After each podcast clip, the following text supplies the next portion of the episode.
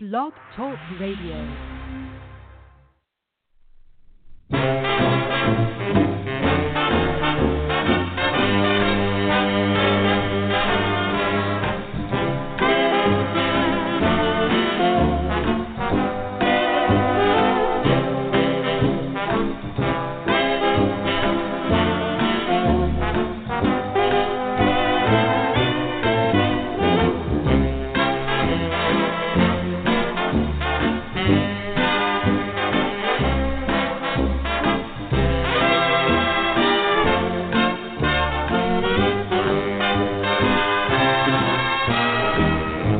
Trailer for sale or rent. Rooms to let 50 cents.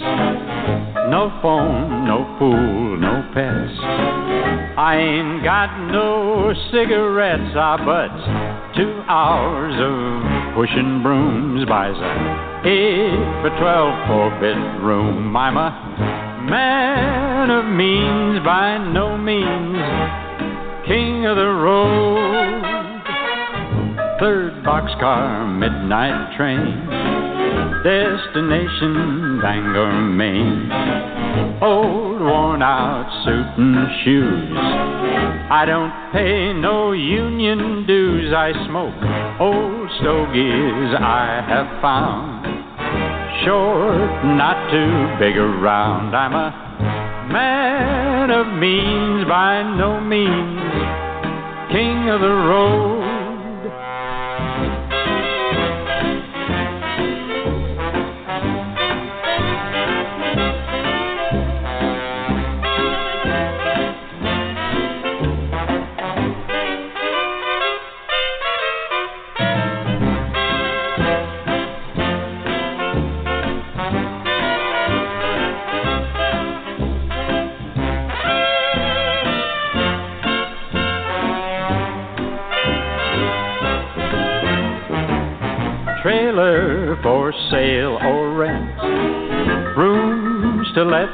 50 cents. No phone, no pool, no pets. I ain't got no cigarettes, ah, but two hours of pushing brooms buys a eight for 12 four bedroom. I'm a man of means by no means, king of the road king of the road,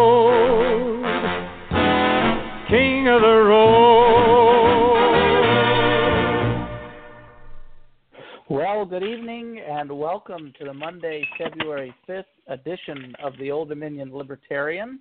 This is Joe Enroughty with you tonight, and we have Jeffrey Sanford on the line, Jeff Kleb Hey, on the line, and Andy Craig, Andy Craig is going to join us very shortly. Um, and we have Dave Nalle on the line. Also, we're going to bring him Hey, on in Dave. just a second. How are you? Hello. Doing good, Joe. Um, so we're we're just awaiting Andy to arrive, and and I'm making sure that he remembered because sometimes with the with the time change he forgets. So I'm just sending him a quick note. Well, look, Joe, Um, we got a lot of interesting stuff to discuss in the meantime. Put Dave on. We can talk. Well, we don't need Andy to talk. Let's just see what Dave's got to say. He's a, he's a, Oh. he's the man in the know. he sure is.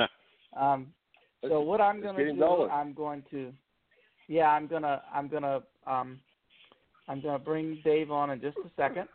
Um, I want to ask you Mhm. guys a, a question first um, before I do that, and that is, um, what did you think of the State of the Union address? I didn't watch first. it. I had to get up at 2 a.m. to go to work the next day, but I just heard parts of it on the radio the next day. I watched it. It was it was a thing of beauty uh, when you look at the way that he would say these things about uh, you know some wonderful people out there. You know, he'd tell a great story, and everyone would stand up and applaud these people, and the Democrats would all sit down there, and you could just look at him sitting there. And then the way that lady was chewing her teeth and shooting daggers at him, and then the other guy jumped up and ran out in the middle of a uh, like a big I don't know. just chanting USA. I thought it was Trump triumphant. for what it's worth.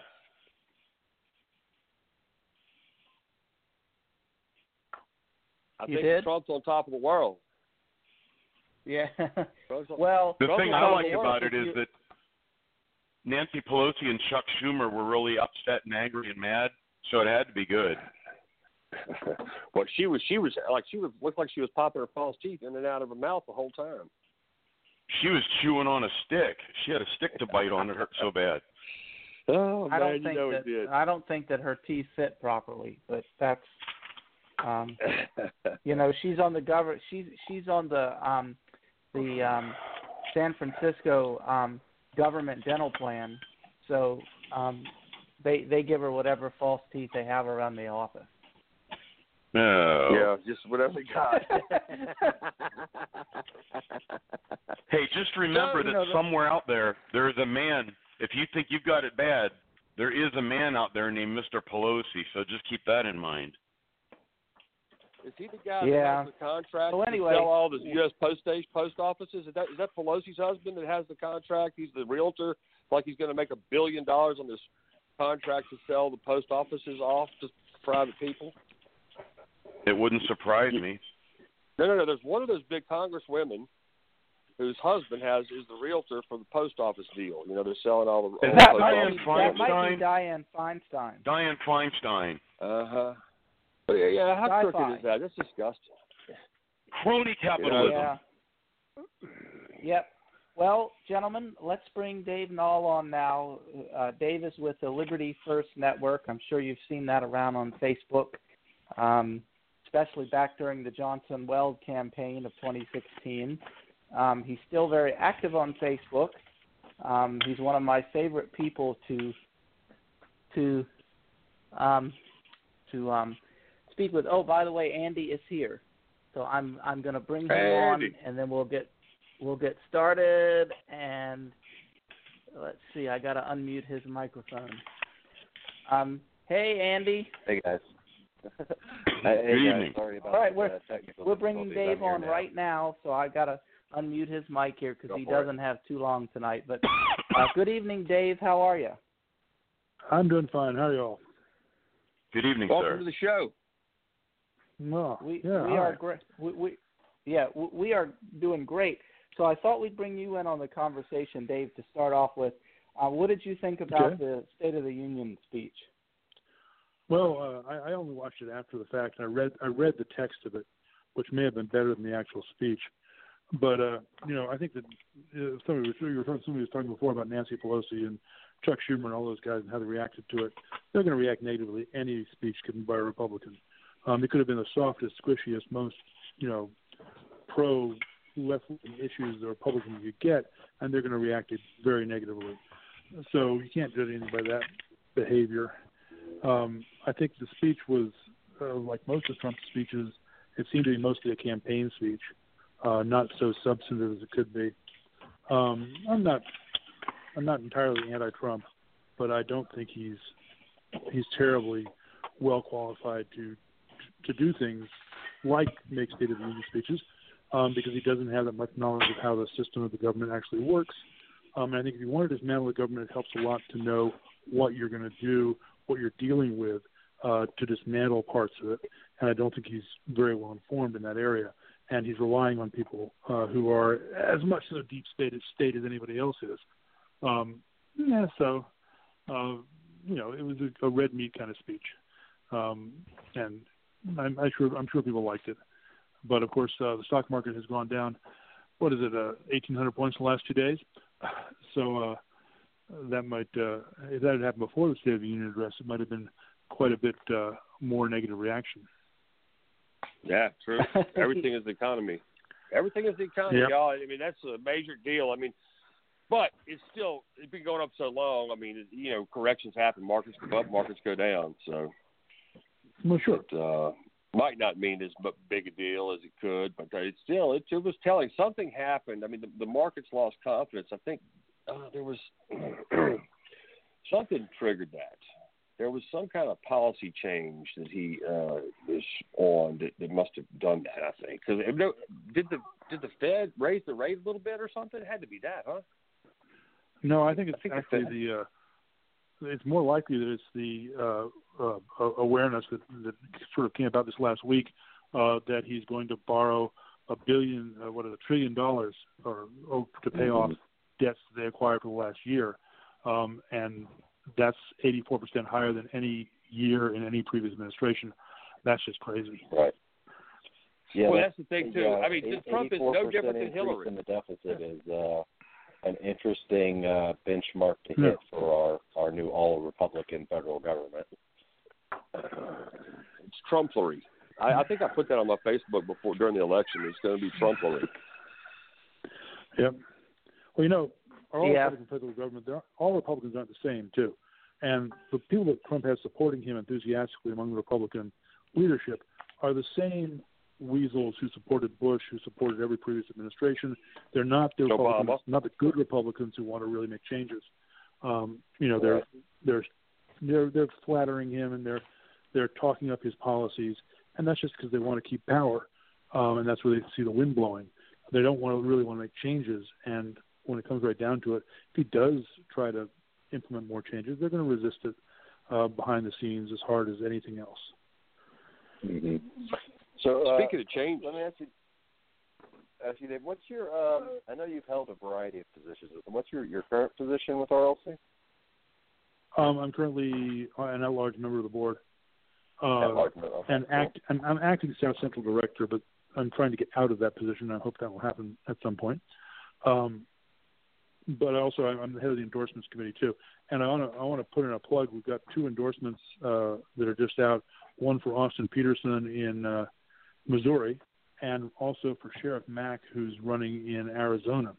Uh, Mhm. and uh, they're pretty good candidates. Uh, and Sheriff Mack was endorsed before, um, and compared to the people they're running against, they're they're remarkably good. Uh, and I think we'll have some other ones coming up soon. I think Nick Freitas in uh, you're in Virginia, right? Uh, Nick Freitas in Virginia um, is likely to get an endorsement too, and he's very good. hey, what, what group Okay. that you, that you're, who's who's giving these endorsements? What's the name of the group? Republican Liberty Caucus.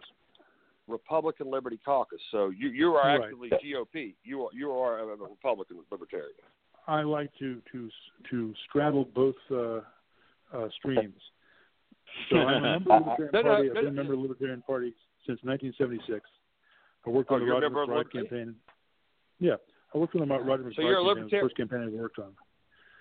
I was Yeah, going to well, say, but man, I'm Joe also- let you on the Right, show without being a registered libertarian. I was going to say that's a, that's a first too, because Joe never lets anyone on this show who's not a liber- registered libertarian.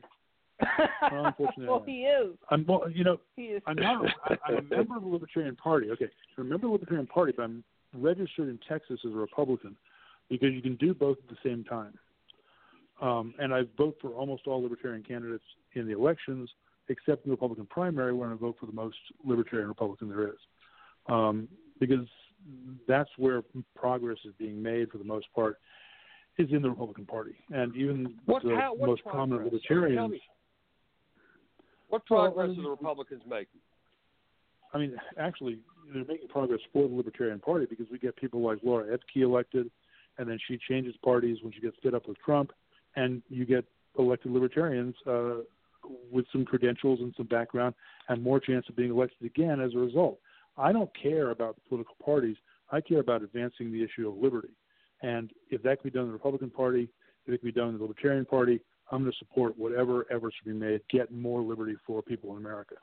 Um, But don't you and- need the enemy as the two party system? I mean, to what extent can you do that and, and still be a part of the problem if Well, the problem is the two party system? I don't have.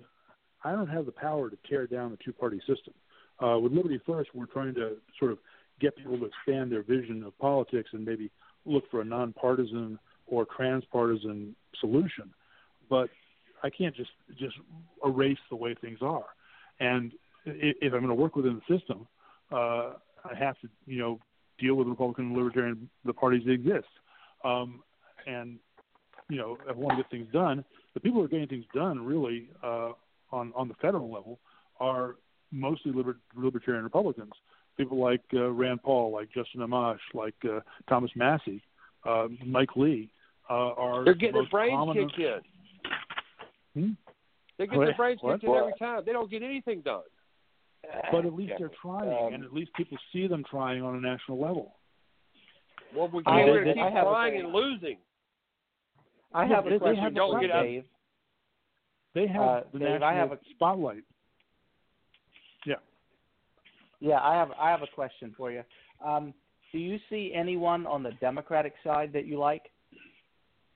Uh, right now, all the Democrats that I liked uh, seem to have gone out of office.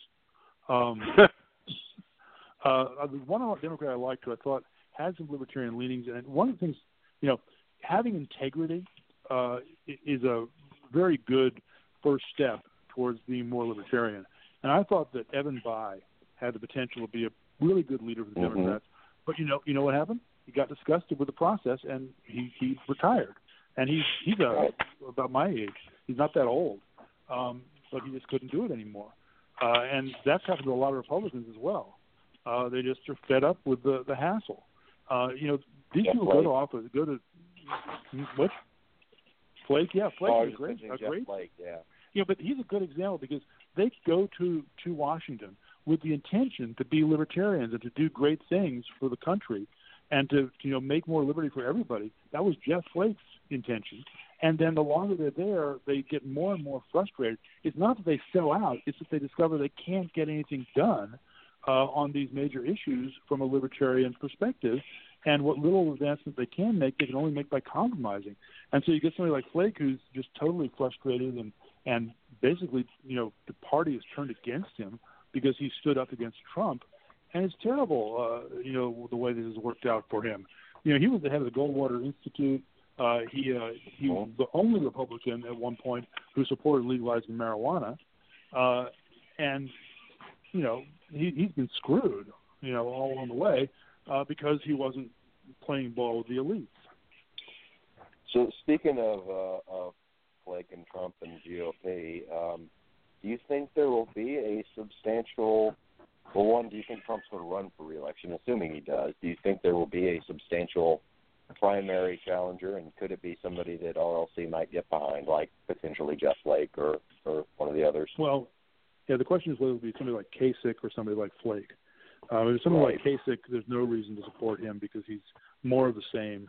Uh, he's not maybe as authoritarian as Trump is in his leanings, but he's just as bad on fiscal issues as Trump could ever be, probably worse than Trump on fiscal issues. And you know, he, he doesn't really offer anything to attract libertarians to voting for him. Uh, I think the best thing that could happen would be if Flake were to get fed up to the point where he would run in the Libertarian Party, uh, and if the party were willing to put its issues aside and give him the nomination, he'd be a very. I mean, he would then become as libertarian as he could be, uh, and I think liber- Flake's potential to be a libertarian is very high, maybe as high as Gary Johnson's, certainly higher than I Bill would Wells. that. Uh, he he, he Um, would he, all of his libertarian tendencies would come to the front if he got the libertarian nomination. I don't think it's going to happen, but that's a sort of a dream uh, Well- ticket. Right. Well, if he wanted to do it, I would. I would be there, and I know plenty of folks in the party would be there to help make it happen. I know a lot of people wanted him to try to run for reelection as a libertarian Yeah. and have a three-way race where he could win a plurality. that'd I still wish he had done that. Um, You know, I think he could have won a, a three-way race, but uh, um, Well, what do you? I have Yeah. a, another question, Dave. There, there are there are Mm-hmm. some libertarians out there that say this is what they told me, and one of them is on this show with us tonight, and he says, you know, Jeff Flake is really good at going against the president, but he voted for the for the debt increase. I mean, for the debt ceiling increase, and he just wants bigger government. So why would we want him as a libertarian candidate? Well, I don't think that's true. I mean, this is what, I'm, what I was talking about earlier. I think that that uh, that Flake, like a lot of these guys, when they got into office, they found out the only way they could do anything was to compromise and make deals, and they get in the habit of doing that. And they say, you know, I'll vote for this debt increase uh, because somewhere down the road they're going to give me a little bit of, you know, exposure uh, to do something I want to do. Uh, and eventually, you just get in the habit of going along. Uh, so you, what you want is, is somebody like Flake to come to the Libertarian Party and say, "Fuck it, you know, I'm going to do what I want to do because I don't have to, you know, give in to those pressures anymore." Uh, and then you get a much more uh, libertarian slant on the same same guy. The problem with the Libertarian Party is that that people have memories and they're going to hold his past behavior against him really hard. Some people are, uh, you know, the same way they held held it against Bill Weld uh, as vice presidential candidate for the Libertarians. Uh, uh, some people just don't understand this this gray area that these politicians operate in, uh, and the compromise they've had to make in the past, and they're unforgiving, uh, and that's a problem. Yeah. Well, So- I mean, Bill Weld got the I mean, got the they, nomination. yeah, they let Bill Weld do it. I mean, we let Bill Weld go, so I mean, that guy's damn near a communist. He's as far from libertarian as uh, anybody I've ever met. You know what I'm saying? Hey, they let Well, him do the deal. you know, so he- I mean, Jeff he Flake cut- is better than him. he cut two budgets in Massachusetts. He, you know, he wanted to legalize marijuana, legalize gay marriage uh, when he was when he was a Republican. Uh, that's a lot more libertarian than most Republicans are. Uh, and he was he was willing to run the libertarian ticket, which you know your average Republican isn't going to be willing to do. Uh, and he agreed to the platform uh, and to various other uh, promises, like the gun on on on the gun issue. Uh, you know, that he he changed. He was willing to change to meet the expectations of the Libertarian Party, uh, and that's a big part uh, of what you're going to have to do with any mainstream candidate who's got a little bit of experience. No, I, I was proud of uh, him. He, he definitely, he definitely, Bill Weld. We owe him a debt. I think he he came over. I think he represented well. You know, for Yeah. the the people that want to see Clinton in prison. You know what I'm saying? He, he sort of aggravated some of us a little bit along the way. But hey, he's running Yeah. for president. Of course, he's going to aggravate people. Yeah, well, and then oh, So, that- that- uh, you know the, the whole Clinton thing. He didn't really endorse Clinton. He just expressed a certain amount of sympathy for her, uh, which on a personal level I understand, but it's pretty dumb to do as a presidential candidate. Probably wasn't the best uh, move. Um, Yeah. so on the uh, one question that we've been talking about a lot on the federal level, congressional. Um, what's what's RLC got going on at the at the state level? Are there any states where the the the I mean, either RLC or just kind of the Liberty wing of the party more broadly um, has a Yeah. good foothold in like state legislatures and that sort of thing? Yeah, we have, good candidates running in. I don't know every state, of course, but we got good candidates running in Texas and Florida. I know, um, uh, particularly uh, well, in Florida, there's Rebecca Bid, Rebecca Bydlak is running for office again. Um, she's a great person. She uh, she's a um, married to Jonathan Bydlak. She worked for a while for the uh, uh, Coalition to Reduce Spending in, in Washington D.C. She's very libertarian, uh, and she's a young, personable candidate and she has a better chance this time, I think, than she did in the last run she made. Uh, and then in Texas, we've got a bunch of candidates running. We haven't even sorted it all out yet, but uh, most prominently, uh, Jerry Patterson, uh, who was our Texas Land Commissioner, founder of the of the Republican Liberty Caucus of Texas, uh, and he's a very libertarian guy.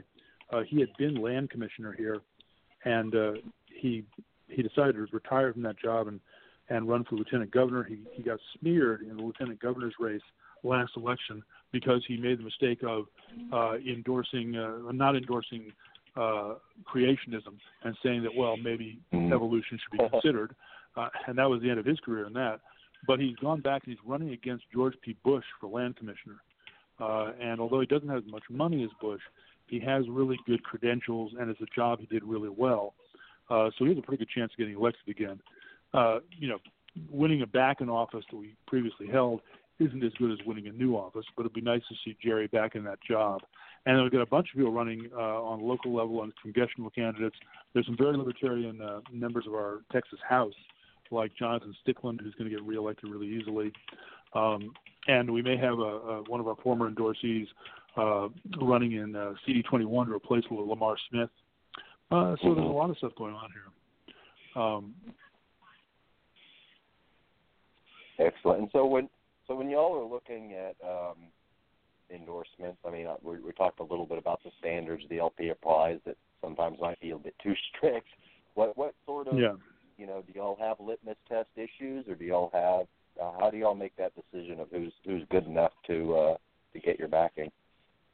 Well, the way it works with the RLC, we've got um, surveys, questionnaires that uh, candidates fill out, um, and uh, there's a federal candidate questionnaire, and there are state candidate questionnaires in every state, uh, and they fill them out. And it's fairly detailed. It, it has uh, the federal one has these a set of questions where it lists a bunch of legislation and it asks candidates if they would have voted for it or would be against it.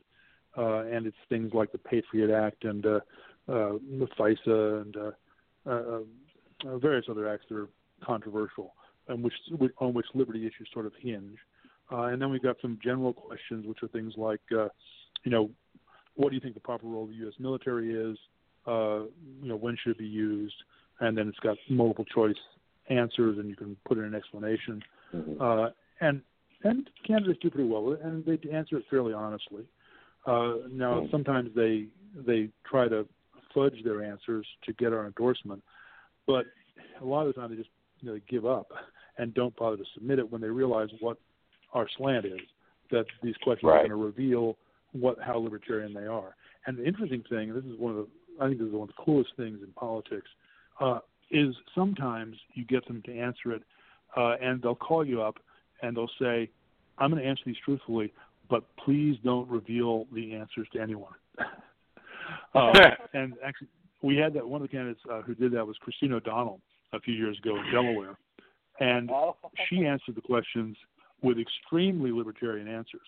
Like we're talking endorsing legalizing drugs and all sorts of other things that that you never would have expected from a Republican candidate, especially one with her sort of conservative credentials.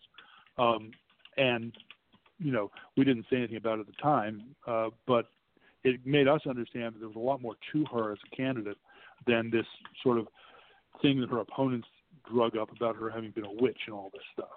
You know, that kind of silly stuff that the campaigns focus on uh, is is a distraction from the real issues. And but it works.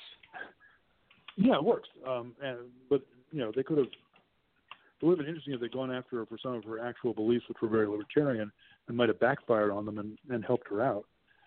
But they don't want to do that. Yeah. Well, this, this is a um, question. my, I got a question. I got a question about a specific person. Sure, Tulsi for Gabbard. Is she any good? Do you know her, Tulsi Gabbard, as a Democrat? Do you know her? I know of her. Yeah, I don't really know her personally. I know a lot of people think that she's got that. She's got that kind of thing, which I was talking about before, where she has a certain level of integrity, uh, which may, you know, that people who have integrity are more likely to be liberty leaning than not, or at least as liberty leaning as they, as, they, as they can be in that party. Hmm? Amen. Thank you. The, that's what I said. The party of integrity. Because when I ran, I knew I wasn't going to win, and, and but I Yeah. knew that I was going to make a difference. You know, until you run uh, with integrity. You know, against Oh, the yeah. two-party system that's caused all these problems. I mean, who if you you had a manager running your your your business or your life for a hundred years, and they've been screwing it up over and over and over again, how long would it take you to figure out to fire them? That's a two-party system in charge of our country. We got to get Oh, rid yeah. of them. That's what I say. Yeah, the problem is that how do you do it? That's the, I mean that's what I wrestle with all the time is how do you you unite. break the, out the of that independents system? win. The, the independents win every election, but all you got to do is think.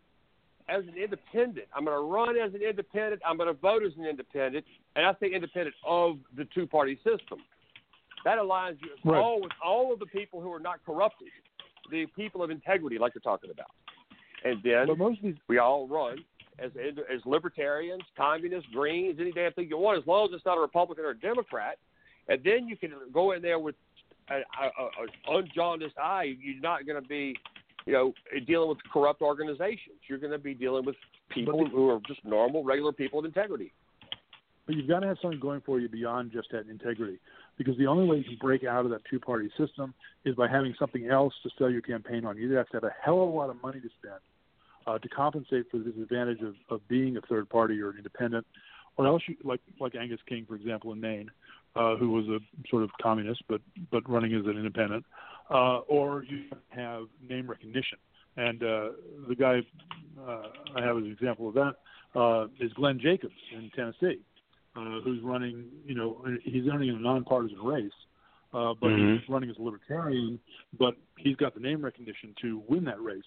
Uh, and you sort of have to have either celebrity status or a lot of money going for you if you're going to break out the system. Now, the more people we get to do that, uh, the more candidates there are who get elected on that basis, the more and more it happens.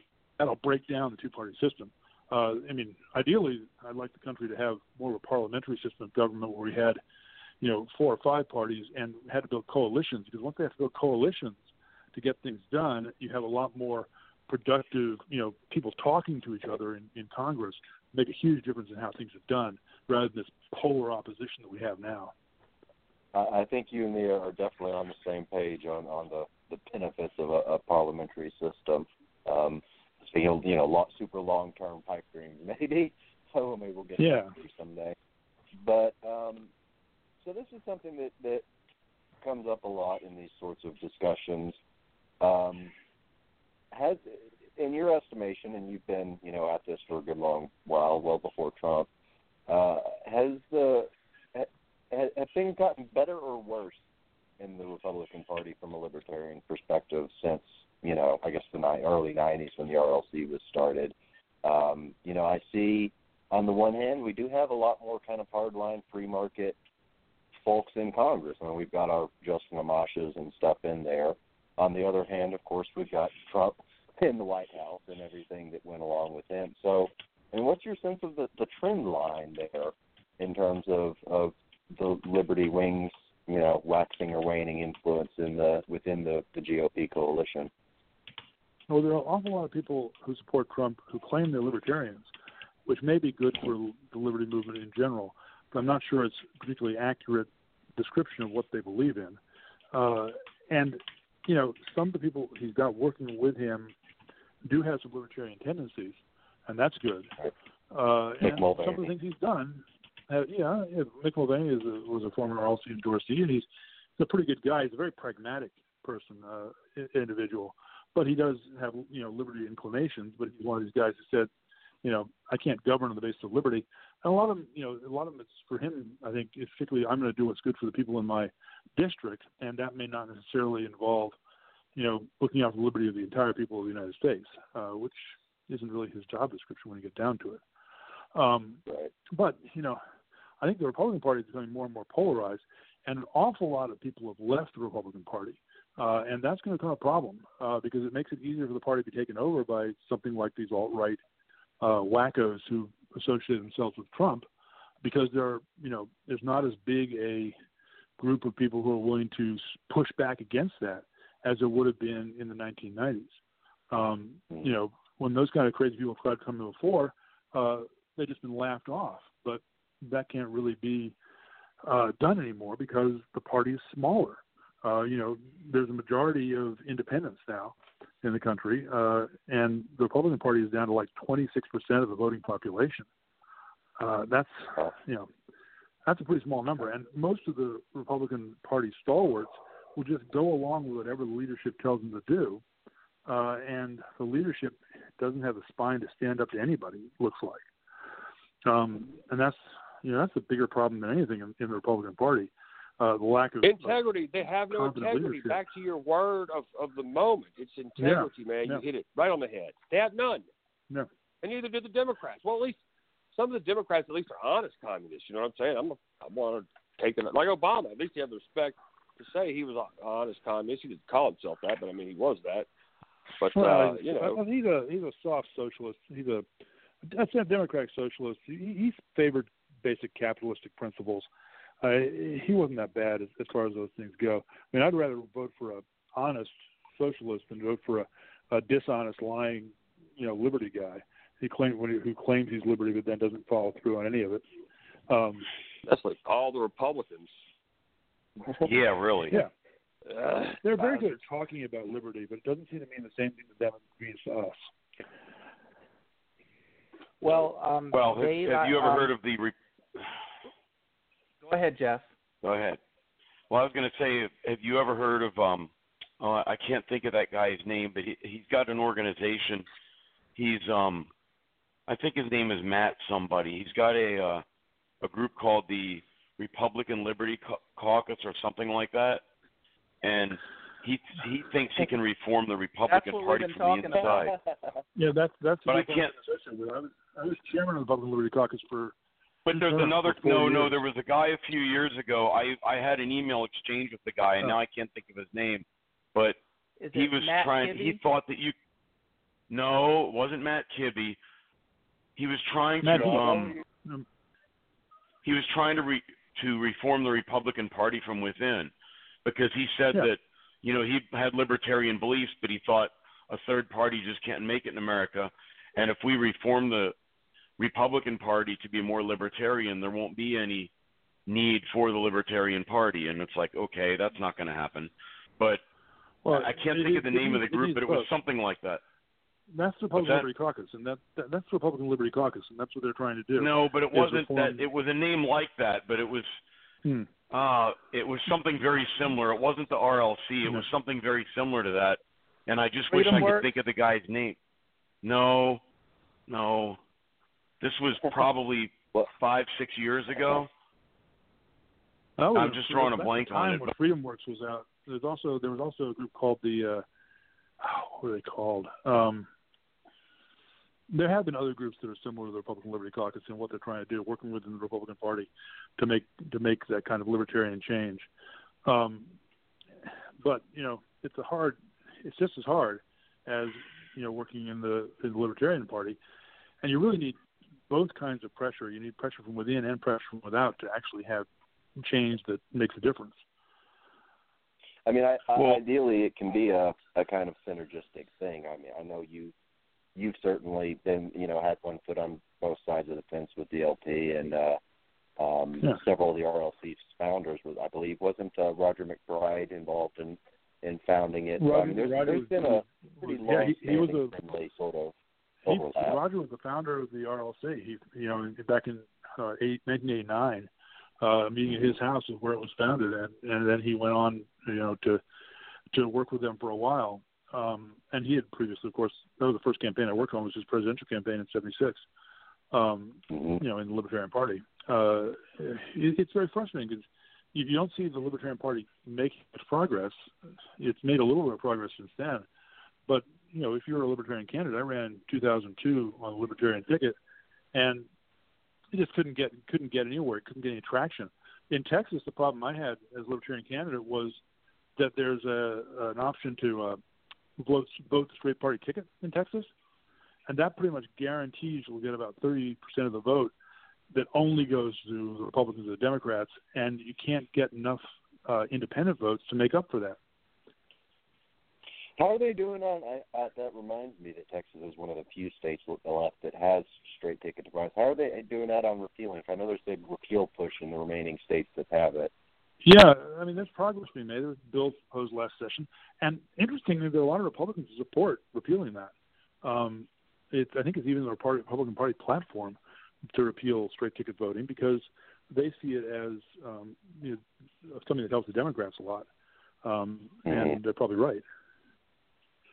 Yeah, yeah, it's definitely. I mean, yeah, it's definitely something that the numbers and studies bear it out that it does Can, favor can, can the- we shift the off of straight politics and think about I- Bitcoin crashing?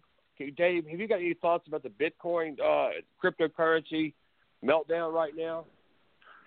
You sh- you shouldn't have invested any money you couldn't afford to lose. that's that's my my my take on Bitcoin. I have some some Bitcoin uh, and and some other cryptos, but and they've lost a lot of money. But I I, I don't know that it's uh, it's it's a permanent situation. Uh, I think it's like this adjustment in the stock market, um, and it'll turn around eventually. But people may have to be patient before they they see those increases coming back. I think the, the thing that we had, um, I guess about a month ago, where it went so high, was uh, it was a speculation fueled bubble, uh, and that should have, you know, people should have stayed away from it then. I think. Mhm. Yeah, I mean, I mean that's the old Yeah. Joke. You know, when you hear people talking on the street about what a great opportunity it is, then it's a bubble, and you should probably be backing out. Mm-hmm. yeah. But but I, I agree with Dave. I think that the, the, the future is in a cryptocurrency, but it's just it's an, it was an overblown entire idea. Everyone knows it's a good idea. So at some point when it hits the bottom, buy buy buy the best crypto crypto out there, which I think, and I don't know for sure. I'm just guessing from a little bit I know is Ethereum. You know, I think that's the one that I would like to buy when it hits the bottom. Right. Yeah, Ethereum seems to be seems to be a little a little more solid um, because the methodology is different. Um, of course, a lot of people are swearing by Ripple because it has central bank backing. Right, right. I wanted Yeah. to Well, ask you you know, something well, about. that's a good point. All right, Jeff, I had a question ahead. about. I had a question about uh, Rand Paul. Okay, we all know we're all fans of Ron Paul, and everybody always says Ron Paul is crazy. But then you look at things he's predicted in the last 30 Yeah. years, and they've all come true. But Rand Paul was talking about um, immigration regarding the, uh, um, you know, the the DACA, and he came up with Yeah. a compromise where he wanted to give the ones here illegally who were brought by their parents as children a chance for citizenship and was saying that if we have a million people a year we allow it in through green cards just basically offset the numbers over five years like 200,000 a year for 5 years so it would be a net you know the people on the left would like it because they Mhm. weren't cutting down immigrants and then the people on the right would like it because you're not adding to the number of immigrants coming into the country and that you would basically Yep. be taking immigrants who are already here versus immigrants who aren't here yet. And it it sounded very reasonable. His speech he gave on the uh, there's a piece on it on Facebook and on YouTube. It sounded like a very well thought out, reasoned, rational approach. And I just wondered what your opinion was if you had seen that.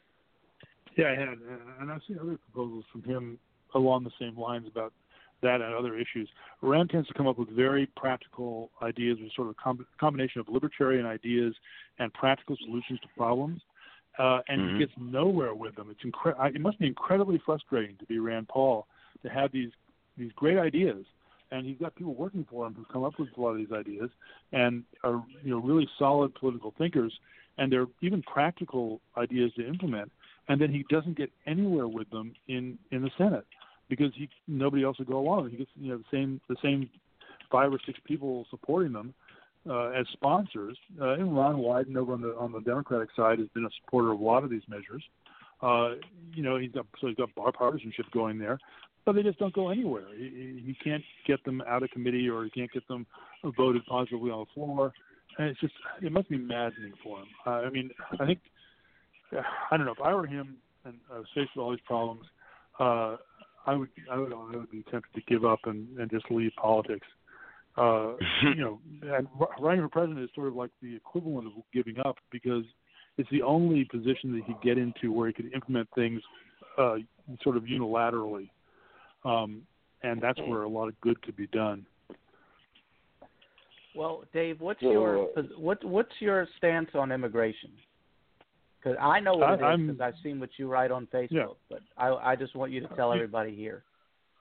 I mean, it's it's it's, it's basic. I mean, uh, people want to come to the United States because uh, it gives them opportunity, and that's what the United States was founded on was on, uh, you know, the ambition of people to live a better life, uh, and so we shouldn't be going out of our way to make it difficult for them. Uh, economically speaking, the country needs labor. Um, it's going to get worse and worse. If you've been following, uh, you know, the articles in the Economist and in Fortune magazine, there are, are real problems coming uh, with the shortage of of workers, especially in the lower uh, lower tech, lower skill jobs. Uh, we uh, don't have the population basically to support expanding the industries the way that we want to. We want to have our economy continue to grow. Um, so, you know, what I basically believe is that uh, we should allow virtually unlimited guest workers, um, and that should be determined basically by the, the market. If there are jobs and they can come into the country and get a job, they should be able to get one. Uh, let them come to the country on a visa that would be for uh, 60 days, um, and then if they got a job, they could then get a guest worker visa that would last for two years. Uh, and you know, most of these immigrants, these ones who come in illegally, don't really want to live in the United States. They can live cheaper in Mexico. They want to come here and do some work and go back. Uh, the ones who want to immigrate are uh, sort of a different issue. Uh, they want, uh, you know, they want a lot more. Uh, and I don't have a problem with them having to go through a, you know, a process to qualify for citizenship. But I don't think we should be restricting access to the country. We shouldn't be building walls. Uh, we should have reasonable security on the border. Uh, and if you don't, if you don't build walls, if you have reasonable security and make it fairly easy to come into the country, then people aren't going to come in illegally. You'll be able to track them. You'll be able to see who they are and uh, you know run security checks on them.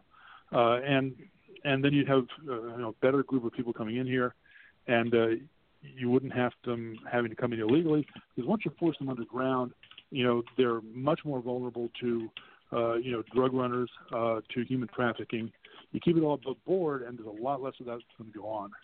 Um, and I think that's that's the solution ultimately. Well, What- I what mean, do you think say Trump to would the- go along with that? Would, would Trump say yes to your plan? Would Trump? I don't. his people. I don't know. I, it's, it's it's impossible to say what Trump would say yes to because he keeps changing what his position is. You know. No, I agree, but say, Uh, say the Trumpers. Say the Trumpers. I mean, Trump, will, the, the the the the the true believing Trumper, I think would Yeah. would look at that plan and say, see fear, and they would Oh, be yeah. scared that these people come take their job, which is what they're trying Well, to know- get back by having Trump. the situation has been made a lot Well- worse by the the efforts of these propagandists who propagandize against immigration of any kind. Uh, and I can go on at length about what what's going on there, but basically, you know, they don't want anybody coming to the country legally or illegally. Uh, if anything, they want to reduce the number of people in the country and make the country, you know, whiter and uh, more Christian. And you know, I don't think that's where our strength lies. That's not going to Uh, happen. No, everybody know the demographics. The demographics just show that's not going to happen. But it seems to me you have two Yeah. extremes. You have some people who are like border, what's a border, and then you have other people who are like shut it down, lock them up, send anybody home who doesn't speak English and whatnot. Isn't there a reasonable gr- middle ground of people who still want us to be a sovereign nation and don't want us to get overrun, but yet understand that we do need a certain amount of immigration in order to maintain economic vitality? I mean, isn't think there some kind of a reasonable middle ground there? I think the majority of the people in America are in that reasonable middle ground. They just don't get their voices heard very effectively. You know, the people who shout at each other get heard, and the people who are in the middle saying, "Wait a second," raising their hand and being polite, don't ever get heard. Um, and That's those true. are the people who have reasonable point of view on on issues like immigration. I think. Yeah, well, um, I know you don't have too much longer, Dave. So I want to um, I want to ask you a question. Um, there, there are a lot of people that I that I talk to on Facebook who just flat out say um, the immigrants coming here today don't assimilate. Take a look at um, Hamtramck and um, Dearborn, Michigan, and they say they say those those are just places where terrorists are breeding, and we need to get rid of that. And what do you say to somebody like that? Well, you haven't heard of a lot of terrorists coming out of those places like Dearborn. Um, you know, most of the Muslims who come to the United States are, and you know, other groups too, are going to be among the more reasonable Muslims. The people who come here are coming here because they were being mistreated by extremists in their own country, uh, and they wanted to come here to find a better life, and that included being a little more secular. Um, and you know, trying to to discourage that seems like the wrong idea. Um, and I I have I have heard these horror stories coming out of Dearborn, but they aren't they aren't really substantiated. Uh, if you go and look into them, they're mostly people blowing things out of proportion. Uh, it's like the Sharia law thing. You know, they're all these people who talk about how we have creeping Sharia in the United States, and these courts are making rulings based on Sharia. Well, it isn't. It isn't really true. It's only family courts.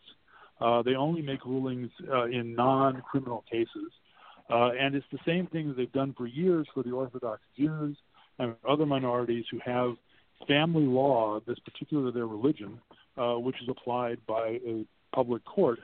Uh, the same way that uh, you know that there are arbitration deals uh, for various uh, things to settle issues as well. It, it's not really the kind of creeping Sharia taking over the United States that people talk about. Uh, and that's an example of, of how overblown uh, this whole situation is. Uh, and I don't think, uh, you know, America has always had minorities, uh, and some of them have been uh, huge minorities that come into the country, like the Chinese in the late 19th century, uh, very large numbers. Uh, you know, in the Chinese uh, incursion, it was over a million people, and that was at a time when our population was, you know, only a few, well, I guess about 30 million people uh, as Mhm. a country. That was a much more significant migration than anything we've had since then, and those people have assimilated. Uh, you know, and it may take you know 60 or 70 years, a couple of generations, for people to assimilate effectively. Um, but they eventually do, uh, and and the country seems to be very good at making that work out. Uh, so I'm not going to worry about it very much. Yeah. All right, no, we're, Andy, we're you've got a definitely melting question. pot. Yeah, no, I just had um, one non-political thing I thought we could wrap up on. For those who do follow you, I see your stuff on Facebook. I know you um, do do font design and and typography Yeah. as your uh, your day job. Uh, I was just wondering if you could tell us a little bit how you got into that and how that goes. It's interesting. It's it's it's always interesting to see your your packages get you know Yeah. posted and stuff. Well, I'm glad to talk about that. Uh, you know, it's something that I I got into uh, very early on, designing uh, stuff for some magazines I worked for, doing uh, graphic titles and stuff like that with lettering, and then eventually when computers came along, it became practical to make those into fonts uh, and make it commercial. Uh, so all along, I was an academic for a while, taught college history for 20 years, and during all that time, I was working on fonts sort of on the side, and eventually, I guess around 2002. I went off and, and made it into a real business, and it's done pretty well since then. Uh, I get to do lots of interesting, interesting design work, very specialized. You know, there are probably only a couple of hundred font designers in the world uh, who are professional font designers, uh, and they have a little convention every year called uh, TypeCon, and you go there, and there are like the same 150 people there every year, uh, and you get to hear speeches about obscure topics. It's sort of fun. Uh, Is, But, is know- there a, is there a sans serif caucus? the, is sans serif what? Is there a sans serif caucus? Oh, yeah, there should be. Yeah, there are arguments constantly about about sans serifs versus versus uh, you know regular uh, uh, serif fonts, uh, and there there are people who actually lecture on the advantages of serifs uh, because uh, it supposedly makes them more readable. I personally favor a demi-serif font, which has little serifs instead of big ones, because it sort of solves the problem for you. Now, there's a lot of silly stuff like that that goes on though, uh, and the, the I don't know if you've seen any of the documentaries on font design, but there are ones. There's a great documentary about Helvetica and how it was it was arranged uh, or set up. Uh, I watched. and, you know, Helvetica, and Helvetica looks just like every other font, you know, um, but it has a, a lineage which is interesting. Um, yeah, but you know, there there are about hundred thousand fonts in production right now.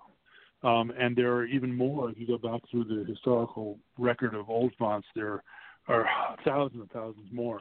That's a lot of what I do is adapt these old fonts and old lettering styles uh, to a modern audience. Um, and it's a lot of fun because it combines my knowledge of history with you know sort of an artistic aspect. Um, and it, it's good. It, you know, and, and it even spills over into politics because I actually wrote an article uh, a while ago for the uh, Washington Times on uh, on font design and how it relates to political posters. And I ended up getting interviewed by the New York Times. Uh, you know, got a little free notoriety uh, because of that. It was kind of fun. Nice. Well, that's that's very interesting. Um, I didn't know that about you, so I'm glad you shared that with us tonight. Um, why I don't, try to Can- keep why the don't you politics tell- can you separate. Can you tell me something about Times New Roman? It seems like all the legal stuff is done in Times New Roman. What's the deal Yeah. with that font? Is there some kind of official thing with that? What, what, Yeah, well, the- can you tell me anything about that? That's the official font of the New York Times, and um, because it's ubiquitous, because everybody has it on their computer, um, law firms and other businesses have made it their official font that they require people to do um, anything that they publish in that font. Um, it's also Mm-hmm. true. Well, no. see. Also, universities also specify it for a lot of uh, things for dissertations and papers. Um, they're very specific about what you can use.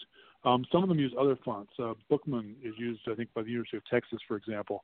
Um, but it's got to be something, you know, if you're going to have something standardized that everybody who works for you is going to use, you've got to have it be something that everybody has on their computers. And Times New Roman has, and and Helvetica have been uh, is distributed to all these to all these computers that are out there. Uh, so they're going to be the ones that people people require when they're requiring things. Fabulous. Thank you. All right, um, Yeah. Dave. So tell us how folks can can go check out the Liberty First Network if they want to learn more about what you do and so on. Yeah. Um, they can go to the best way to do is go to Facebook and just put in Liberty First, and it'll be the first thing that comes up uh, and you know it features a bunch of original, um, well, original writing. It features quotes from prominent libertarians off the uh, off the the internet. It features some memes and other stuff, all that sort of in the, I guess, for the purpose of promoting the idea of a sort of moderate, reasonable, practical libertarianism that people can get involved in and uh, try to, you know, make steps to make libertarianism uh, more acceptable to the general public and more familiar to people. All right. Well, that's good. Um, I encourage people to check that out. Um, I I see the posts and share a lot of stuff from there. And as always, if you're on Facebook, you should friend Dave because his conversations are very lively. Um, I bet. yeah. Yeah. You know, yeah, I, thank I, you I, so much for coming on the show. I wanted to say something about the conversation being lively. I worked for a while for a, a thing called Blogcritics, and I advise them on, you know, sort of how to expand their reach through using the uh, comments section on their, their site. And that's sort of what I try to do. I try to get a lot of people with different perspectives involved in comments, and you can get some pretty fiery discussions that way. Yeah, it's a blast. Yes. I love doing that. So That's what Arvin Anyway, did. That's Dave- what Arvin did, and Arvin got hammered for it. What about Arvin getting hammered for bringing up the best discussion of age of consent in my lifetime in 50 I, I think we're wrapping up and don't have nearly enough time to dive into that topic. Maybe Yeah. next show we can yeah, debate the merits Um, of I- Arvin Vohra. yeah. Um, real quick before we go, Dave, because I did want to I did want to ask you about this, and and and Jeffrey reminded me. Uh, just briefly, what did you think about this whole uh, Ron Paul being banned from the um, 2018 Libertarian Party convention? Well, as far as I can tell, it was just basically the Mises Caucus trying to stir up trouble. Um, and these are a lot of the same guys who were involved in the thing where they brought Richard Spencer to the SLS convention or SFL convention uh, last year. They're, they're basically, you know, sort of chronic uh, internet trolls who want to get attention for their point of view and want to run down uh, organized groups like the Libertarian Party. And they found an opportunity to do it with this uh, Ron Paul thing. And Ron Paul wasn't involved in any way. He didn't even know he was, you know, that people wanted to have him come to the uh, convention. And and now they've, of course, I don't know if you heard this is the latest on it, is that they they went ahead, the convention planning group went ahead and invited Ron Paul and, and Judge Nap, and it turns out that neither of them has a time free in their schedule to come. So the whole thing, yeah, I saw that. Yeah. So, all right, all right, Dave. Well, we ha- we we enjoyed having you, and we hope to have you on again soon. it was fun. Thanks. Excellent. Thanks All for right. coming on. Thanks, Dave. I'll see all you right, around all Friday. guys. Well, we're gonna we're gonna wrap it up here right on the hour, and um, we'll be back again at the end of the month, and I'll have another guest lined up, and I'll let you know what that is. But thanks for coming on, guys, and I'll see you again um, at the end of the month. And Adios, yes, Joe. sir. I and ha- you guys have a good night. And I wish I could think of that guy's right. name. Uh, Hey, Matt Andy. and I. Good job, Andy, on the paper about the the situation with uh, Ron Paul. I love your paper. Thank you so much. Oh, It uh, helped. Thank I, I you. posted it everywhere I could. excellent. All right, guys. The, Jeff, the guy's name was Matt and I. no, that's not who I was So- thinking of, though. But All right. I well, appreciate it. I well- I'll, it'll come to me later. Okay. Well, you guys take care. Have a good night. Take care. Have a good night. Adios. Bye.